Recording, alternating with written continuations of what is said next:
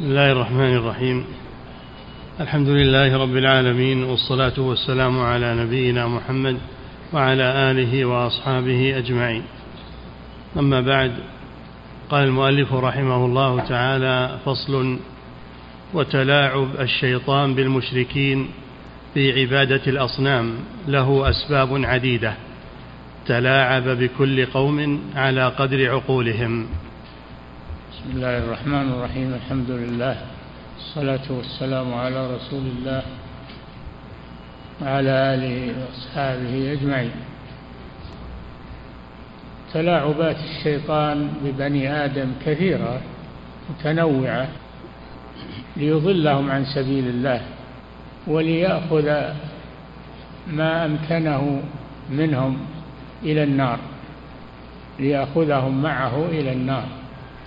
لأنه تعهد بذلك. لما لعنه الله وأبعده تعهد أنه سيغوي من عباد الله من أطاعه واغتر به. قال فبعزتك لأغوينهم أجمعين إلا عبادك منهم المخلصين. استثنى عباد الله المخلصين الذين لا يستطيع أن يأخذ أحدا منهم لأن الله قد عصمهم وحماهم من شره فخطره على بني آدم عظيم ولكنه يرده الالتجاء إلى الله والاستعاذة بالله من شره ومن كيده ومن مكره. فالمسلم دائما يلجأ إلى الله ويستعيذ بالله من الشيطان الرجيم. وإما ينزغنك من الشيطان نزغ فاستعذ بالله إنه هو السميع العليم. الحمد لله هذا حصن حصين للمسلمين من عدوهم. نعم. وتلاعب الشيطان بالمشركين في عبادة الأصنام له أسباب عديدة تلاعب نعم بك. تلاعب بهم حتى عبدوا الأصنام. الأصنام الحجارة والأشجار والأحجار القبور هل هذه تسوى بالله عز وجل وتشرك مع الله في عبادته؟ لكن الإنسان يفقد عقله والشيطان يجذبه إليه. ويزين له ويوسوس له. ولهذا يعترفون وهم في النار ويقولون للشيطان تالله إن كنا لفي ضلال مبين. ضلال مبين إذ نسويكم برب العالمين. يقولون لأصنامهم ولما عبدوه من دون الله وهم معهم في النار. تالله هذا قسم حلف بالله. إن كنا لفي ضلال مبين إذ نسويكم برب العالمين. فيعبدونهم معه ويخافونهم ويرجونهم مع الله سبحانه وتعالى. غابت عقولهم عن هذا وزين لهم الشيطان أعمالهم. نعم. تلاعب بكل قوم على قدر عقولهم فطائفة دعاهم إلى عبادتها من جهة تعظيم الموتى. أي نعم ال- التي الصور التي صور الموتى على أشكال هؤلاء. صوروا صورهم وعبدوها من دون الله كما فعل بقوم نوح. نعم. فطائفة دعاهم إلى عبادتها من جهة تعظيم الموتى الذين صوروا تلك الأصنام على صورهم كما تقدم عن قوم نوح عليه السلام. نعم. ولهذا لعن النبي صلى الله عليه وسلم المتخذين على القبور المساجد والسرج. إي نعم. لأن النبي صلى الله عليه وسلم لعن المتخذين المساجد على القبور والمتخذين عليها السرج والمصابيح. لأن هذا يجر إلى عبادتها من دون الله هذه من وسائل الشرك. فالقبور لا يكون عليها صور للموتى ولا يكون عليها مصابيح ولا تسرج المقابر وتنور لأن هذا وسيلة إلى عبادتها من دون الله. ولهذا إذا جاءوا بالليل يدفنون الميت يأتون معهم بكشاف كهربائي أو بسراج بقدر ما يدفنون الميت ثم يذهبون به ولا يتركونه في المقبرة. يتركون السراج في المقبرة يتركون الكهرباء مولع مضاءة في المقبرة لأن هذا وسيلة إلى عبادة القبور. فسد النبي صلى الله عليه وسلم هذه النافذة إلى الشرك فنهى عن إضاءة القبور والبناء عليها وكل ما فيه كل ما فيه تعظيم للأموات بغير حق. نعم. ونهى صلى الله عليه وسلم عن الصلاة إلى القبور. كذلك من وسائل الشرك الصلاة إلى القبور استقبال القبور في الصلاة. وإن كان المصلي يصلي لله لكن صلاته إلى القبر تجر إلى تعظيم القبر وفي النهاية عبادة الموتى. فنهى عن الصلاة إلى القبور. المسلم إذا أراد أن يصلي يبتعد عن القبور. نعم. وسأل ربه سبحانه ألا يجعل قبره وثنا يعبد. سأل النبي صلى الله عليه وسلم ربه فقال اللهم لا تجعل قبري وثنا يعبد. لا تجعل قبري وثنا والوثن هو ما عبد من دون الله. وإن لم يكن على صورة. ما عبد من دون الله فهو وثن. وما عبد على صورة حيوان أو إنسان فهو صنم. نعم. ونهى أمته أن يتخذوا قبره عيدا. عيدا يتخذوا قبره عيدا. لا تتخذوا بيوتكم قبورا يعني لا تصلون فيها صلاة التطوع صلاة الليل. لا تجعلوا بيوتكم قبورا يعني لا يصلى فيها صلاة الليل صلاة التطوع ولا يقرأ فيها القرآن. لا تجعلوا بيوتكم قبورا ولا تجعلوا قبري عيدا يعني تعتادون المجيء إليه وتجلسون عنده وتكررون زيارته. إنما يزار قبر الرسول لمن كان وافدا إلى المدينة فيصلي في المسجد النبوي. أول ما يقدم يصلي في المسجد النبوي ركعتين تحية المسجد ثم يذهب ويسلم على الرسول صلى الله عليه وسلم من غير غلو ومن غير تعلق بالرسول صلى الله عليه وسلم.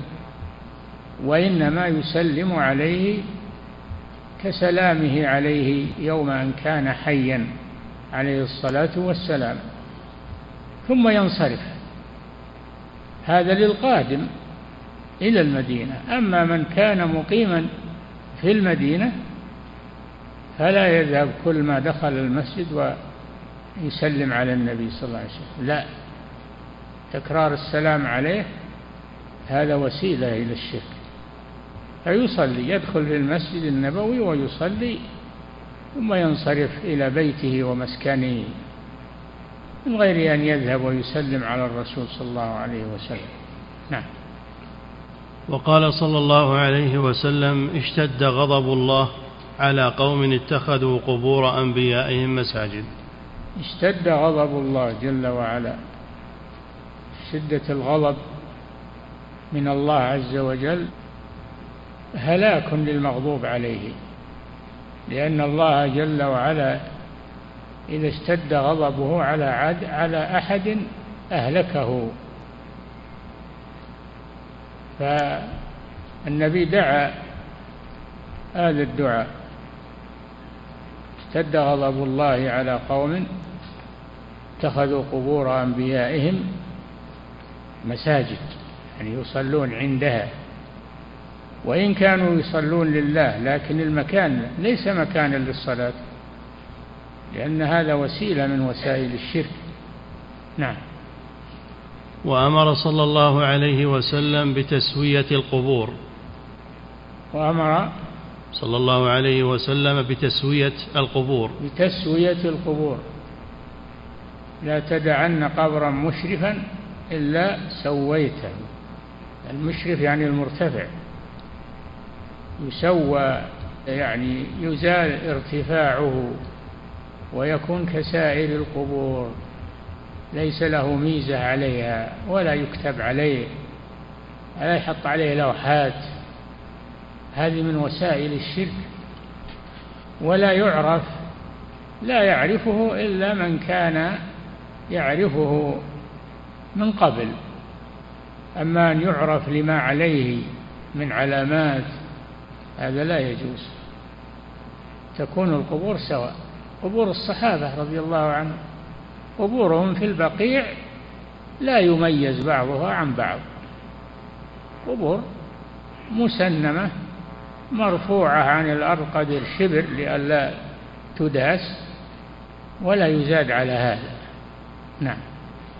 وأمر صلى الله عليه وسلم بتسوية القبور وطمس التماثيل. طمس التماثيل. تماثيل الصور المجسمة هذه التماثيل. الصور المجسمة. وقد يطلق التمثال على الصور غير المجسمة المرسومة. تسمى تماثيل لكن الغالب أن التماثيل على الصور المجسمة. نعم. فأبى المشركون إلا خلافه في ذلك كله. أبى المشركون إلا خلاف الرسول صلى الله عليه وسلم في شأن القبور ففعلوا عندها وبها ما نهى عنه الرسول صلى الله عليه وسلم فآل الأمر إلى عبادتها من دون الله. نعم. فأبى المشركون إلا خلافه في ذلك كله إما جهلا وإما عنادا لأهل التوحيد.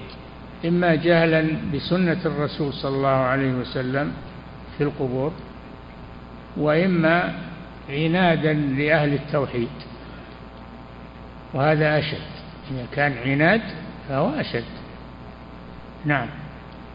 وإما عنادا لأهل التوحيد ولم يضرهم ذلك شيئا. لم يضر أهل التوحيد أن عاندهم المشركون في القبور. ما ضرهم هذا؟ لأنهم يتبرؤون منه ولا رضوا به فلا يضرهم هذا إنما يضر من فعله وقام به. نعم. وهذا السبب هو الغالب على عوام المشركين وأما خواصهم فإنهم اتخذوها بزعمهم على صور الكواكب المؤثرة في العالم عندهم. نعم هذا يعني الغلو في القبور والاغترار بما يكون عليها من الدعايات إنما هو عند العوام من المشركين. وأما خواص المشركين والذين عندهم معرفة خبرة فإنهم صوروا هذه القبور جعلوا عليها صور الكواكب. صور الكواكب التي يعبدونها من دون الله صور النجوم وهؤلاء هم المنجمون. نعم. وأما خواصهم فإنهم اتخذوها بزعمهم على صور الكواكب المؤثرة في العالم عندهم وجعلوا لها المؤثرة في العالم عندهم. يعني يعتقدون أن الكواكب تؤثر في العالم وهذا هو التنجيم. الذي حذر منه الرسول صلى الله عليه وسلم. قال من اقتبس شعبة من النجوم فقد اقتبس شعبة من الشرك. زاد ما زاد. فلا يجوز هذا. نعم. فإنهم اتخذوها بزعمهم على صور الكواكب المؤثرة في العالم عندهم وجعلوا لها بيوتا وسدنة وحجابا وحجا وقربانا. جعلوا لها بيوتا. جعلوا لها بيوتا. بنوها عليها. بنوا عليها بيوتا. ما هي بيوت سكن. بيوتا للقبور. بنوها عليها. وجعلوا لها حجابا على الأبواب. على الضريح. يكون عليه بواب. وسدنة. سدنة يخدمونها.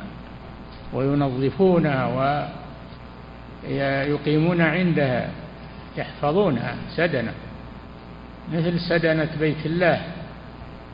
نعم. وحجا وقربانا. يحجون إليها. يحجون إليها كما يحج إلى بيت الله العتيق. يحجون إلى القبور. وصل بهم الأمر إلى هذا. نعم. وقربانا. قربانا يذبحون عندها لها تعظيما لها. كل هذا من الغلو في القبور ومن تزيين الشيطان لعبادها والمعظمين لها. نعم. ففتنة القبور فتنة خطيرة وقد استشرت في العالم خصوصا العالم الإسلامي استشرت فيهم إلا من وفقه الله للهدى وكلمة التوحيد فإنهم كانوا في عافية من هذا. نعم تمسكهم بالسنة. نعم. ولم تزل هذه في الدنيا قديما وحديثا. نعم. ولم تزل هذه في الدنيا قديما وحديثا. ولم تزل هذه الفعلة الشنيعة في الدنيا قديما وحديثا وتتجدد واتخذت سنة عند القبور من لم يفعل هذا فقد احتقر هذا الميت بزعمهم وبخسه حقه الذي لا يغلو في القبور يقولون هذا تهاون بالميت وبخسه حقه. وهذا من إملاء الشيطان شياطين الإنس والجن. وهناك علماء ضلال يحسنون هذه الأمور للناس ويصوبونها. نعم. ولم تزل هذه في الدنيا قديما وحديثا فمنها بيت على رأس جبل بأصبهان كان به أصنام أخرجها بعض ملوك المجوس وجعله بيت نار. نعم جبل في أصفهان في المشرق في بلاد في بلاد في بلاد المجوس في بلاد المجوس. بيت فيه قبور تعظم وتزار ويتقرب إليها. ولكن بعض ملوك المجوس أخرجها من هذا البيت ليستبدلها ليجعلها بيت نار لأن المجوس يعبدون النار ويجعلون لها بيوتا. فأخرجها لأجل أن يجعل هذا المكان بيتا للنار التي يعبدونها. نعم. ومنها بيت ثان وثالث ورابع بصنعاء بناه بعض المشركين على اسم الزهرة فخربه عثمان بن عفان رضي الله تعالى عنه. نعم. ومنها بيت ثان وثالث ورابع بصنعاء. صنعاء من بلاد اليمن من بلاد اليمن. وكان للمجوس عليها سلطان في الزمان السابق. نعم. بناه بعض المشركين على اسم الزهرة. الزهرة اللي هي النجم النير. النجم النير هذه الزهرة. نعم. فخربه عثمان بن عفان رضي الله تعالى عنه. في خلافته عثمان رضي الله عنه الخليفة الثالث ثالث الخلفاء الراشدين دمر هذا المعبد وأزاله رضي الله عنه. وهذا واجب هذا واجب ولاة أمور المسلمين أن لا يتركوا هذه المعابد الشركية في بلادهم. نعم. ومنها بيت بناه قابوس الملك على اسم الشمس بمدينة فرغانة فخربه المعتصم. ومنها؟ ومنها بيت بناه قابوس الملك. طاووس؟ الملك. نعم. على اسم الشمس. على اسم الشمس لأنهم يعبدون الشمس وهي أكبر الكواكب. يعبدونها يعبدون القمر يعبدون النجوم. تفرقت بهم الأهواء. نسأل الله العافية. لما تركوا التوحيد وقعوا في أنواع كثيرة من الشرك. وهكذا من ترك الحق يبتلى بالباطل. نعم. ومنها بيت بناه قابوس الملك على اسم الشمس بمدينة فرغانة فخربه المعتصم. المعتصم العباسي. وقد أجاد في هذا وهذا من محاسنه. نعم. وأشد الأمم في هذا النوع من الشرك الهند. اي نعم الهند يكون فيها 360 ديانة. هذا في السابق يمكن زادت الآن. 360 ديانة. نعم. وأشد الأمم في هذا النوع من الشرك الهند قال يحيى ابن بشر إن شريعة الهند وضعها لهم رجل يقال له برهما برهم. البراهمة. اللي يسمون البراهمة هذول أتباع لهذا الملك المشرك برهم. نعم. ووضع لهم أصناما وجعل أعظم بيوتها بيتا بمدينة من مدائن السند وجعل فيها صنمهم الأعظم. وزعم أنه بصورة الهيولى الأكبر. نعم.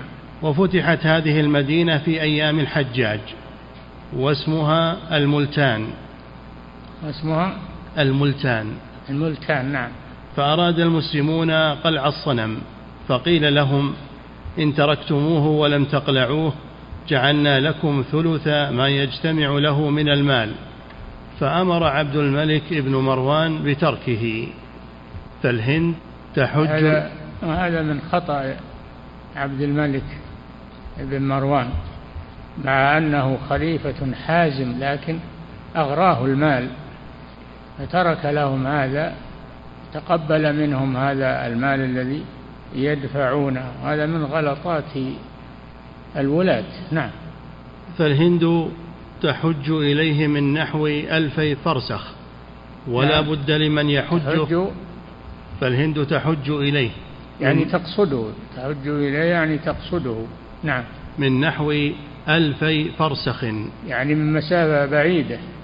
ألفي فرسخ والفرسخ محدد بأن الفراسخ ثلاثة أميال الفرسخ ثلاثة أميال.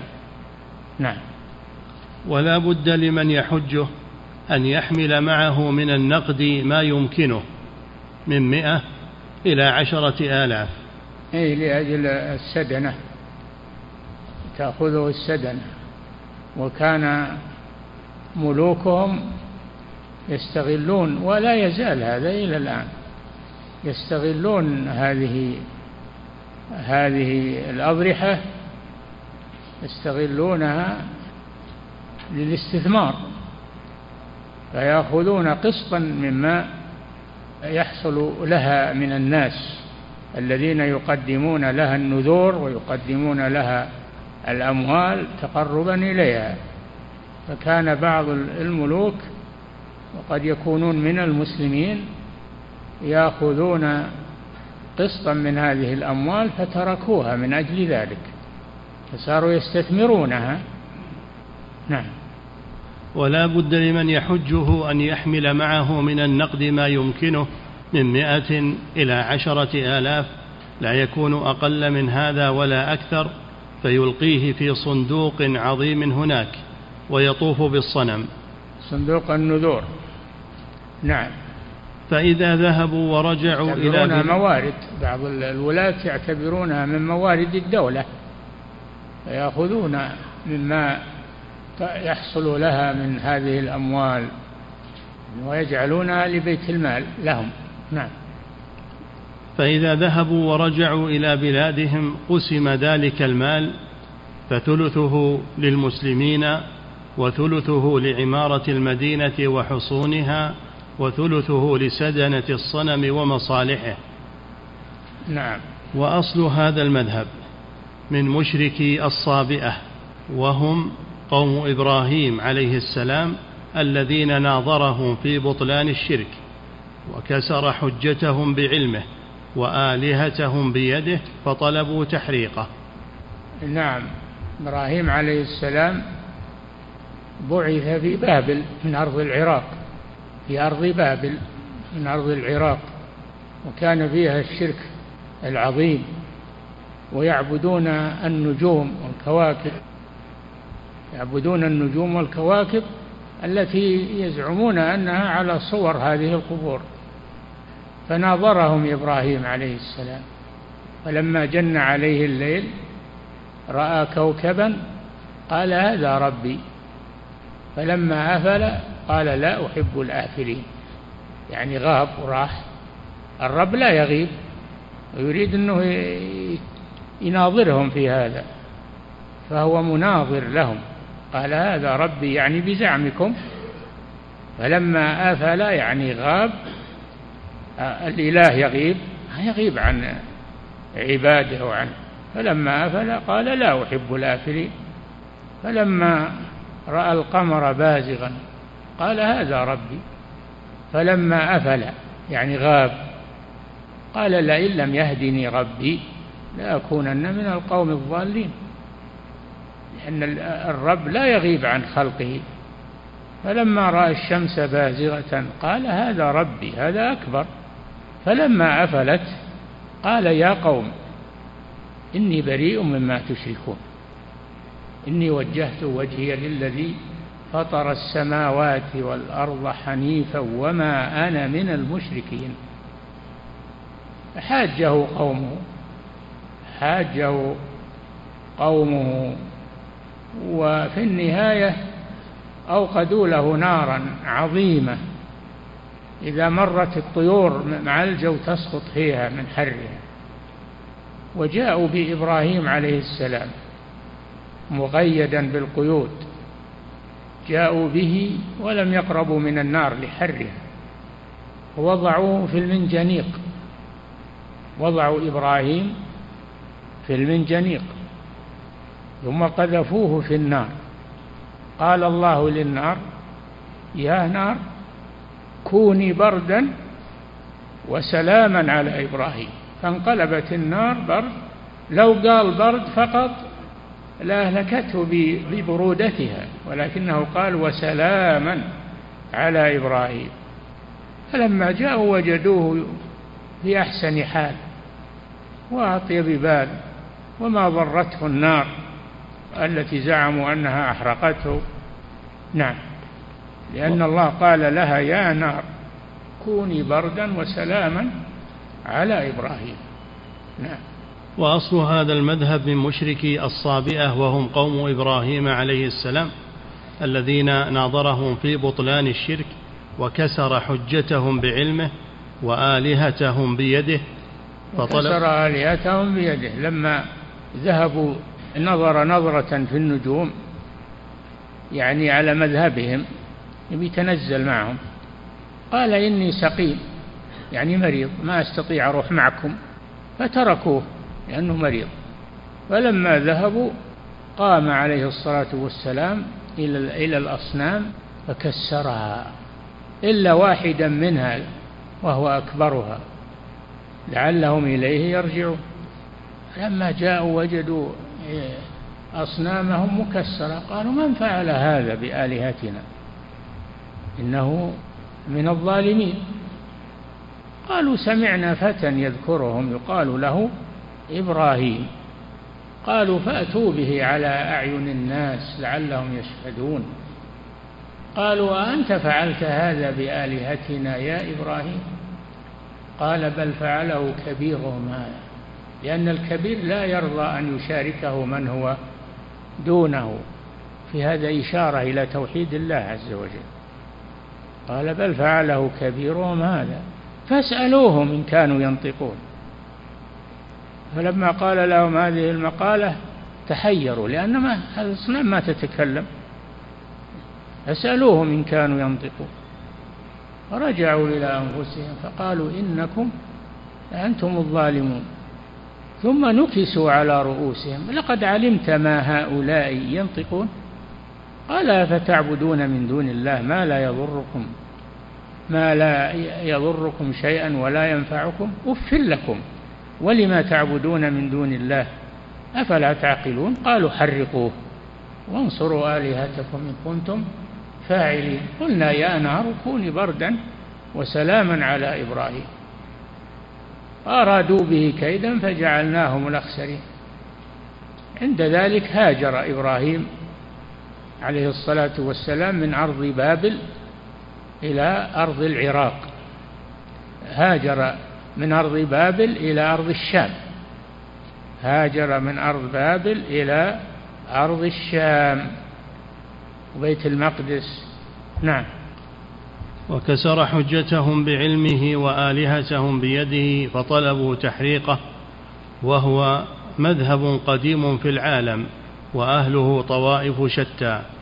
فمنهم يعني, يعني عبادة الكواكب. نعم. فمنهم عباد الشمس.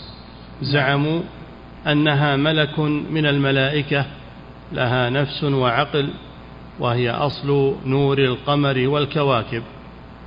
إي نعم لأن نور القمر مستفاد من نور الشمس.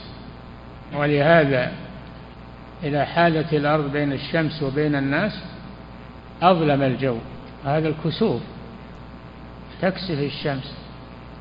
وإذا حال القمر بين الشمس وبين الأرض حصل خسوف القمر. نعم. فمنهم عباد الشمس زعموا أنها ملك من الملائكة لها نفس وعقل وهي أصل نور القمر والكواكب وتكون الموجودات السفلية كلها عندهم منها وهي عندهم ملك الفلك فملك الفلك فيستحق التعظيم والسجود والدعاء. ومن شريعتهم في عبادتها أنهم اتخذوا لها صنما بيده جوهر على لون النار وله بيت خاص قد بنوه باسمه قد بنوه باسمه وجعلوا له الوقوف الكثيرة من القرى والضياع وله سدنة وقوام وحجبة يأتون البيت يصلون فيه له ثلاث كرات في اليوم ويأتيه أصحاب العاهات فيصومون لذلك الصنم ويصلون ويدعونه ويستسقون به. وهم إذا طلعت الشمس سجدوا كلهم لها وإذا غربت وإذا توسطت الفلك. يعني يسجدون لها ثلاث مرات إذا طلعت وإذا غربت وإذا توسطت الفلك يعني قبل قبل الزوال يعني قبل الزوال. نعم. ولهذا يقارنها الشيطان في هذه الأوقات الثلاثة. اي نعم الشيطان يطلع معها مع الشمس ولذلك نهينا عن الصلاة وقت بزوغ الشمس لأنها تطلع بين قرني شيطان كما قال الرسول صلى الله عليه وسلم. وكذلك إذا غربت تغرب بين قرني شيطان فلذلك نهي عن الصلاة في هذين الوقتين. نعم.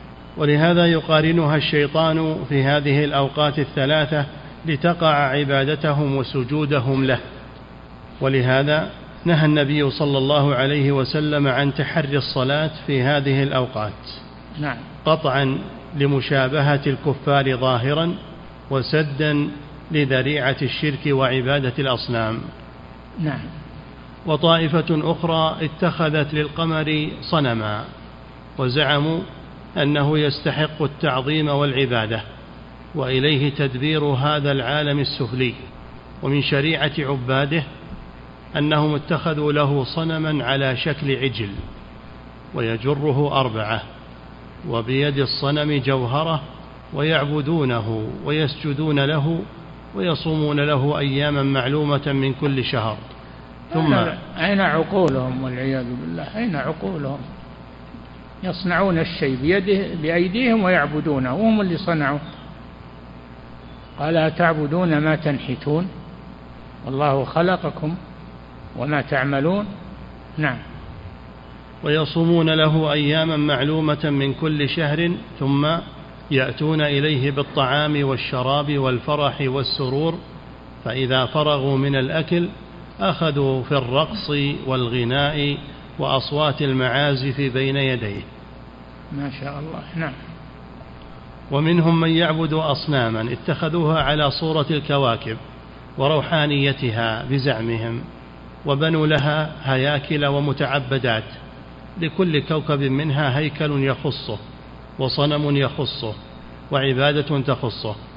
ومتى أردت الوقوف على هذا؟ فانظر في كتاب السر المكتوم في مخاطبة النجوم المنسوب إلى ابن خطيب إلى ابن خطيب الري تعرف سر عبادة الأصنام وكيفية تلك العبادة وشرائطها. ابن خطيب الري الرازي هو الرازي نعم. وكل هؤلاء مرجعهم إلى عبادة الأصنام فإنها فإنهم لا تستمر لهم طريقة إلا بشخص خاص على شكل خاص ينظرون إليه ويعكفون عليه. ومنها هنا اتخذ أصحاب الروحانيات والكواكب أصناما زعموا أنها على صورها. فوضع, فوضع الصنم إنما كان في الأصل على شكل معبود غائب فجعلوا الصنم على شكله وهيئته وصورته ليكون نائبا منابه. وقائما مقامه وإلا فمن المعلوم أن عاقلا لا ينحت خشبة أو حجرا بيده ثم يعتقد أنه إلهه ومعبوده. ومن أسباب عبادته أيضا أن الشياطين تدخل فيها.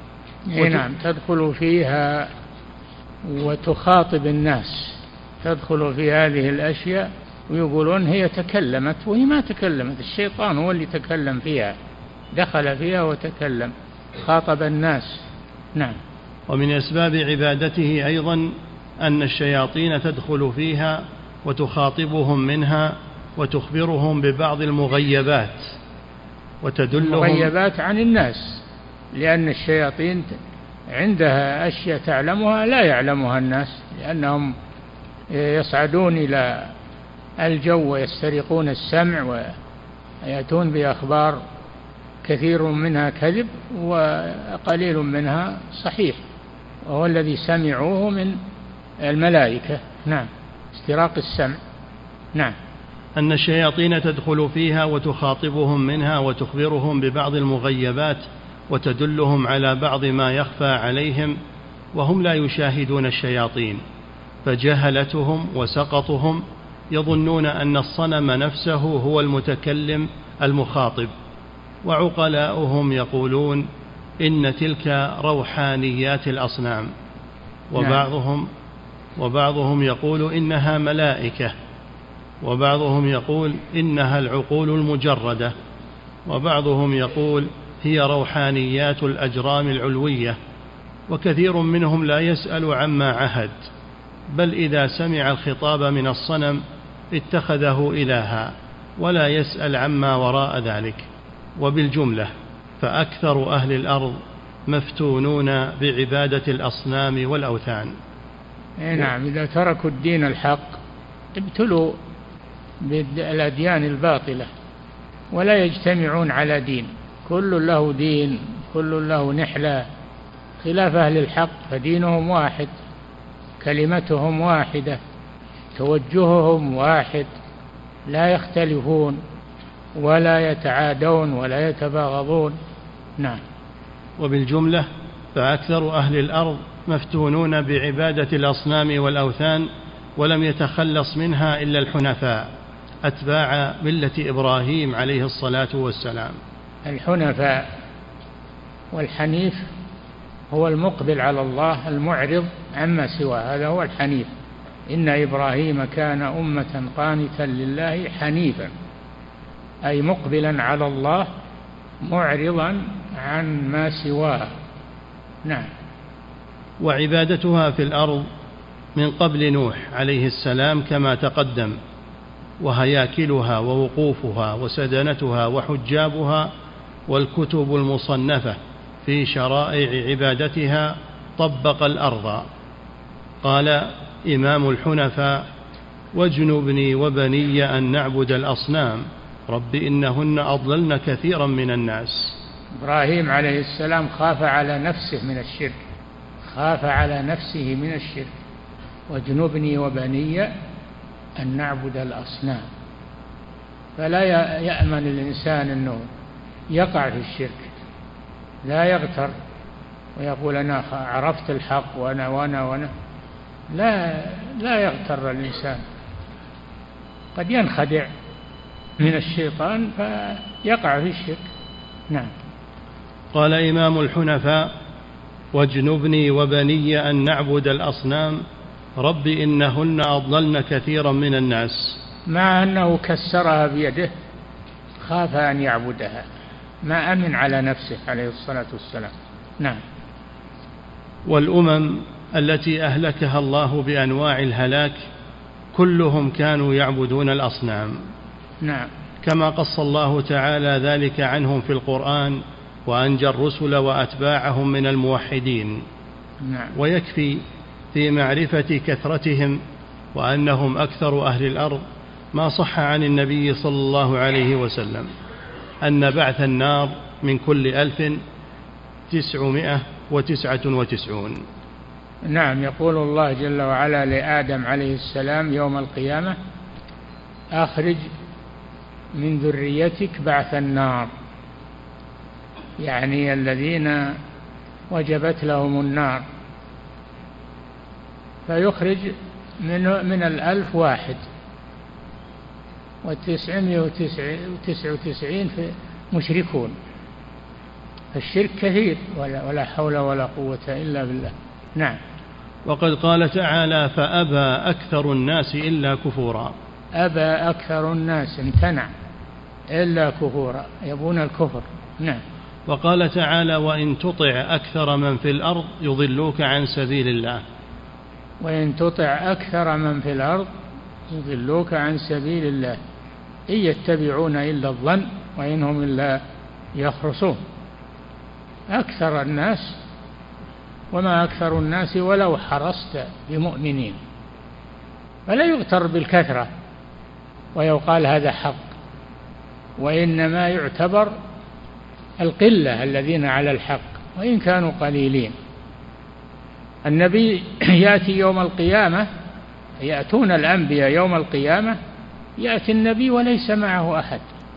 يأتي النبي ومعه الرجل والرجلان ما تبعه إلا رجل أو رجلان. نوح عليه السلام ألف سنة إلا خمسين عاما وما تبعه إلا مئة وأربعون. مئة وأربعون فقط. تبعوا نوح عليه السلام. نعم. وقال تعالى وما أكثر الناس ولو حرصت بمؤمنين.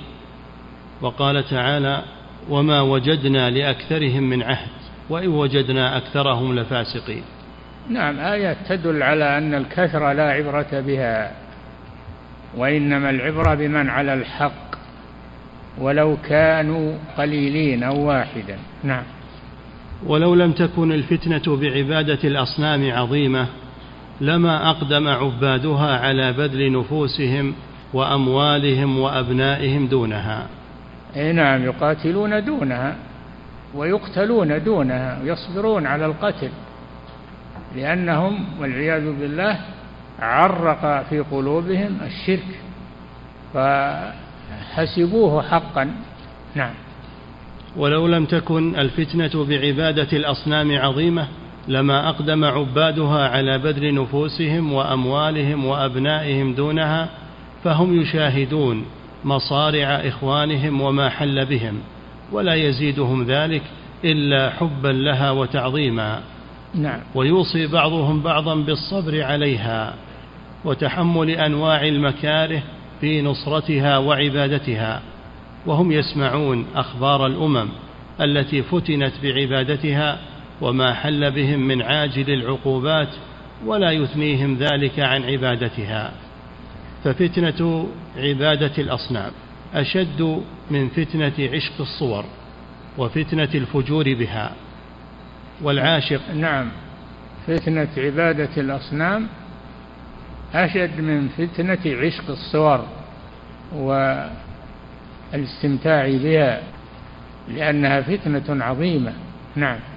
ففتنة عبادة الأصنام أشد من فتنة عشق الصور وفتنة الفجور بها والعاشق لا يثنيه عن مراده خشية عقوبة في الدنيا ولا في الآخرة وهو يشاهد ما يحل بأصحاب ذلك من الآلام والعقوبات والضرب والحبس والنكال والفقر غير ما أعد الله له في الآخرة وفي البرزخ ولا يزيده ذلك إلا إقداما وحرصا على الوصول والظفر بحاجته فهكذا الفتنة بعبادة الأصنام وأشد فإن تأله القلوب لها أعظم من تألهها للصور التي يريد منها الفاحشة بكثير. والقرآن بل وسائر الكتب الإلهية من أولها إلى آخرها. مصرحة ببطلان هذا الدين وكفر أهله وأنهم أعداء الله ورسله وأنهم أولياء الشيطان وعباده وأنهم هم أهل النار الذين لا يخرجون منها وهم الذين حلت بهم المثلات ونزلت بهم العقوبات وأن الله سبحانه بريء منهم هو وجميع ملائكته وأنه سبحانه لا يغفر لهم ولا يقبل لهم عملا وهذا معلوم بالضرورة من الدين الحنيف.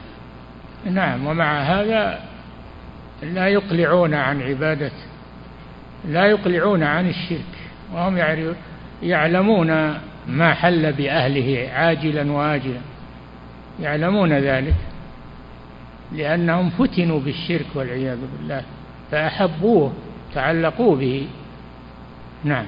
وقد أباح الله عز وجل لرسوله وأتباعه من الحنفاء دماء هؤلاء وأموالهم ونساءهم وأبناءهم وأمرهم بتطهير الأرض منهم حيث وجدوا. نعم أمر الله بجهاد المشركين وقتال المشركين. فهذا دليل على قبح الشرك لأن الله أباح دماء أهله وأموالهم. ونساءهم أيضا. فدليل هذا دليل على قبح الشرك وبطلانه. نعم. وأمرهم بتطهير الأرض منهم حيث وجدوا وذمهم بسائر أنواع الذم وتوعدهم بأعظم أنواع العقوبة فهؤلاء في شق ورسل الله تعالى كلهم في شق.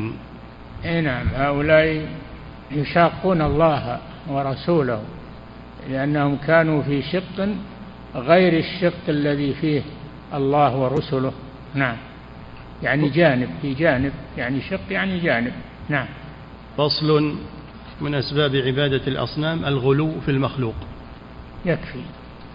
فضيلة الشيخ وفقكم الله هذا سائل يقول هل صحيح من يقول بأن الصور المحرمة هي ما كانت مجسمة أما الصور المرسومة أو ما يسمى بالفوتوغرافية فليست محرمة؟ لا هذا غلط. هذا غلط ولا وليس بصحيح. الصور كلها محرمة. النبي صلى الله عليه وسلم لعن المصورين ولم يستثني أحدا منهم. عموما لعن المصورين عموما سواء بالنحت أو بالرسم أو بالآلة الفوتوغرافية. الحديث عام اللعنة عامة لهم.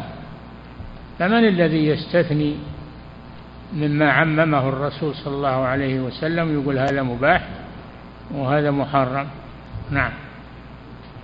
فضيلة الشيخ وفقكم الله هذا سائل يقول أنا من روسيا فما نصيحتكم للطلاب من روسيا الذين تخرجوا من جامعات هذه البلاد المباركة بلاد المملكة العربية السعودية لكنهم قعدوا عن الدعوة في بلادنا وقعدوا عن التعليم فلا نجدهم يدعون إلى التوحيد مع تمكنهم من ذلك. ما النصيحة لهؤلاء؟ وفقكم الله. هذا في القرآن الكريم. الله جل وعلا يقول فلولا نفر من كل فرقة منهم طائفة ليتفقهوا في الدين ولينذروا قومهم إذا رجعوا إليهم.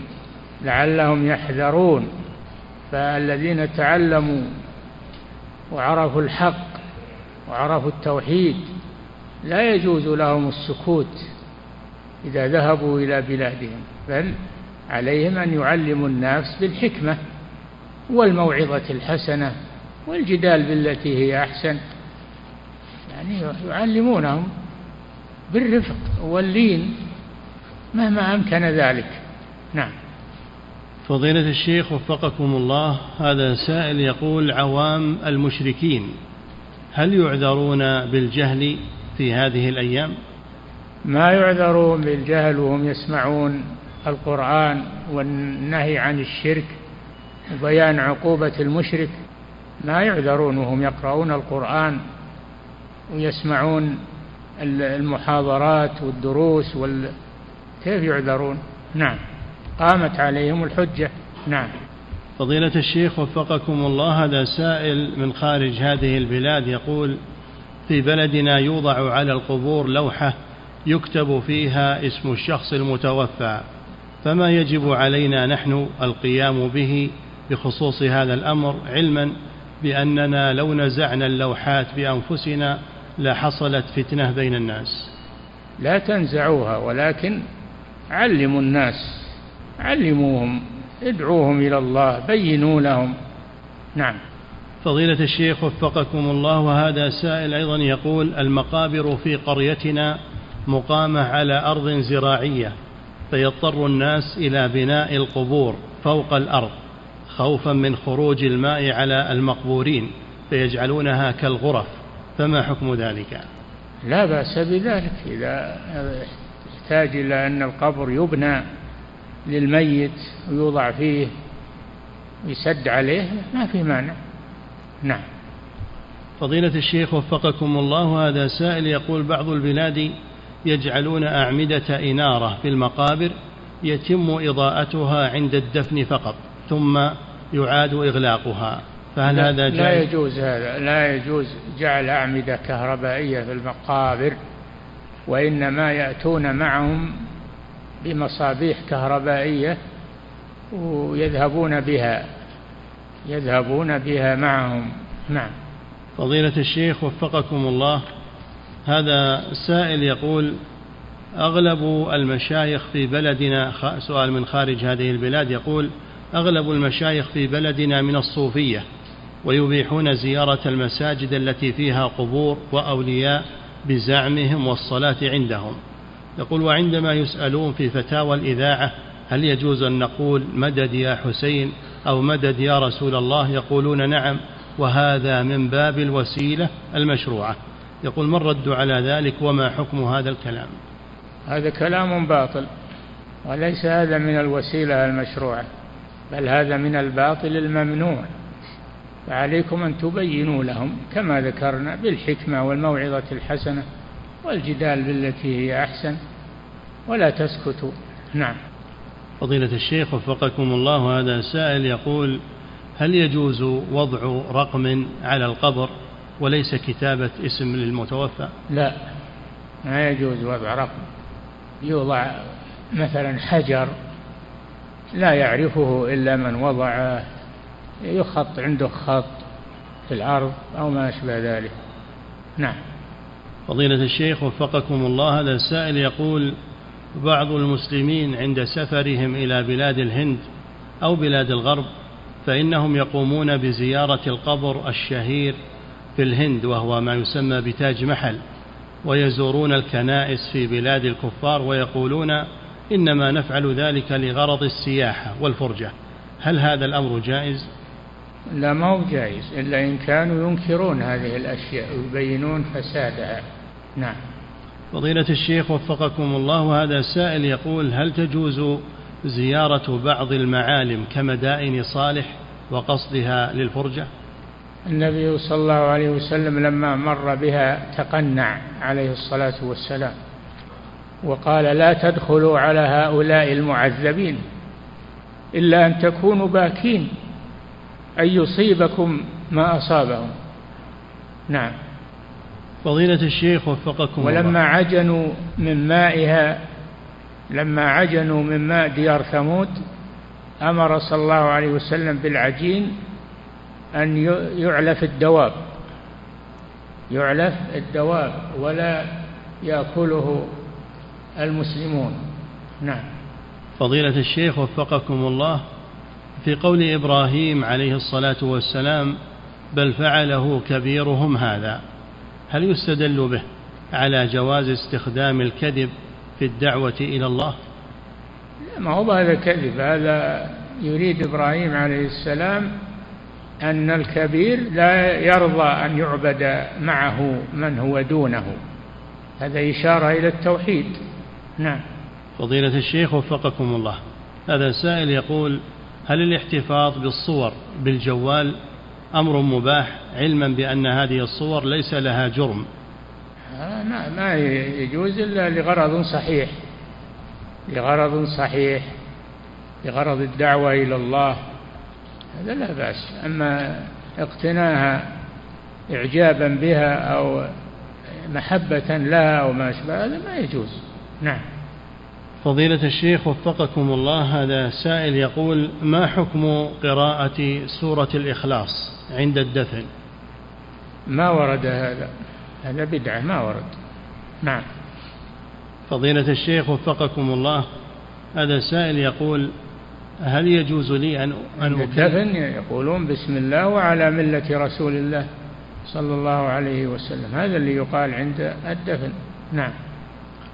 فضيلة الشيخ وفقكم الله هذا سائل يقول هل يجوز أن أكلف أحدا لإخراج زكاة مالي؟ نعم التوكيل يجوز. توكل واحد يخرج زكاة مالك لا بأس. نعم. فضيلة الشيخ وفقكم الله هذا سائل من خارج هذه البلاد يقول يوجد عندنا مدرسة وفيها قبور فهل يجوز لنا أن نصلي في هذه المدرسة؟ عند القبور؟ لا لا تصلون عندها. نعم. فضيلة الشيخ وفقكم الله وهذا سائل يقول رجل ذبح أضحيته في بيت والده ووزع منها لكنه لم يعط زوجته وأولاده فهل عليه شيء في ذلك؟ خلاف السنة هذا خلاف السنة. كان السنة أن يعطي أولاده وزوجته. نعم. فضيلة الشيخ وفقكم الله هذا سائل يقول هل يجوز للمسلم أن يشتري أسماكا للزينة ويجعلها في حوض في منزله أو يشتري يقول كلبا ويجعله في منزله؟ أما الكلب فلا لا تدخل الملائكة بيتا فيه كلب ولا صورة.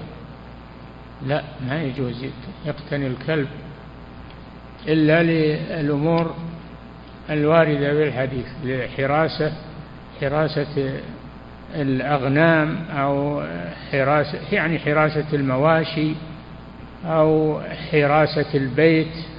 لا بأس بذلك. اتخاذه للحراسة لا بأس بذلك. نعم. الأسماك رضي نعم. أسماك الزينة التي توضع في الأحواض يقول. ما دامت حية ومع مجعول له طعام ما في بأس. حية ومجعول وماء تعيش فيه وما تطعم لا بأس بذلك. نعم. فضيلة الشيخ وفقكم الله هذا سائل يقول إذا أسلم الرجل وكان اسمه قبل الإسلام معبدا لغير الله فهل يجب عليه أن يغيره؟ أي نعم. النبي صلى الله عليه وسلم غير أسماء أناس أسلموا وكانوا معبدين لغير الله غير ذلك. نعم. فضيلة الشيخ وفقكم الله هذا سائل يقول هل صح عن رسول الله صلى الله عليه وسلم أنه قال من صلى أربع ركعات بعد صلاة العشاء فكأنما أدرك ليلة القدر لا أعرف هذا لكن الصلاة في الليل الصلاة في الليل طيبة ما بين صلاة العشاء إلى الفجر كل هذا وقت لصلاة الليل أوله من وسطه من آخره وآخره أفضل. آخر الليل أفضل. نعم. فضيلة الشيخ وفقكم الله هذا سائل يقول هل الأفضل للمسلم أن يداوم على صلاة الضحى كل يوم أو أنه يفعلها يوما ويتركها يوما؟ هذا السنة أنه يفعل يوم ويتركها يوم يغب يغب بها يجعلها غبا أي يوم بعد يوم. نعم. فضيلة الشيخ وفقكم الله. يقول العاصي لله عز وجل متى يجب هجره ومتى لا يجوز هجره؟ يجب هجره إذا نصح ولم يمتثل. وكان هجره فيه مصلحة. إذا هجر يترك المعصية. أما إذا كان ما يترك المعصية فلا يهجر وإنما يستمر على مناصحته. نعم. فضيلة الشيخ وفقكم الله هذا سائل يقول ما النصيحة لمن ابتلي بالنظر إلى المحرمات؟ وما علاج ذلك؟ وفقكم الله. النصيحة في قول الله جل وعلا قل للمؤمنين يغضوا من أبصارهم ويحفظوا فروجهم ذلك أزكى لهم. إن الله خبير بما يصنعون. وقل للمؤمنات يغضضن من أبصارهن ويحفظن فروجهن. إلى آخر الآية. نعم. فضيلة الشيخ وفقكم الله هذا سائل يقول من حلف على رجل أن لا يقوم من مقامه للسلام عليه لكن ذلك الرجل قد قام فهل عليه كفارة يمين؟ نعم. من حلف على رجل أن لا يقوم من مقامه للسلام عليه لكن ذلك الرجل قد قام فهل يترتب على ذلك كفارة يمين؟ أي نعم عليه كفارة يمين نعم. فضيلة الشيخ وفقكم الله هذا سائل يقول ما حكم استعمال المرأة للحبوب التي تنظم الحمل؟ كيف؟ ما حكم استعمال المرأة للحبوب التي تنظم الحمل؟ لا بأس بذلك لكن برضا الزوج. لا بد من رضا الزوج. نعم. فضيلة الشيخ وفقكم الله هذا سائل يسأل يقول المستحاضة هل يجوز للزوج أن يأتي زوجته حال استحاضتها؟ في غير مخرج البول. في غير مخرج البول. نعم. فضيلة الشيخ وفقكم الله هذا سائل يقول في قول الله عز وجل إنما يخشى الله من عباده العلماء. هل المقصود بذلك قصر الخشية على العلماء فقط؟ لا أنهم أولى من غيرهم والحق والواجب عليهم أشد. نعم. فضيلة الشيخ وفقكم الله وهذا سائل يقول رجل ترك صلاة الظهر والعصر حال سفره ثم وصل إلى بلده فهل يصليها قصرا أم يتم الصلاة؟ لا يتم الصلاة. في بلده إذا وصل إلى بلده ويصلي في بلده يتم الصلاة لأن السفر انتهى وانتهت الرخصة. نعم. فضيلة الشيخ وفقكم الله إذا انتهى الإمام من قراءة الفاتحة فهل يجب عليه أن يؤمن كما يؤمن المأمومون؟ التأمين ما هو واجب سنة يؤمن هو والمأمومون. نعم. هنا. فضيلة الشيخ وفقكم الله هذا سائل يقول هل هناك دعاء شرعي وارد لأجل الحصول على وظيفة؟ يدعو أن الله يرزقه. يدعو أن الله يرزقه. نعم. فضيلة الشيخ وفقكم الله في قول الرسول صلى الله عليه وسلم من سلك طريقا يلتمس فيه علما سهل الله له به طريقا إلى الجنة. يقول ما معنى سهل الله له به طريقا إلى الجنة؟ يسر له يسر له طريق الجنة. نعم. فضيلة الشيخ وفقكم الله هذا سائل يقول هل يجب على المسلم أن يؤمن بجميع الرسل؟ بلا شك. لا نفرق بين أحد من رسله فالذي يفرق. ولو نبي واحد يكفر بالله عز وجل. نعم. فضيلة الشيخ وفقكم الله هذا سائل يقول هل صحيح أن النبي صلى الله عليه وسلم حي في قبره؟ نعم حي حياة برزخية. الشهداء الله جل وعلا أخبر أنهم أحياء لكن حياة برزخية ما هي حياة مثل ما هم على الدنيا حياة برزخية. يعني حياة بقبر. والرسل أعظم من الشهداء فهم أحق بالحياة نعم في قبورهم نعم. انتهى الله تعالى أعلم وصلى الله وسلم على نبينا محمد وعلى آله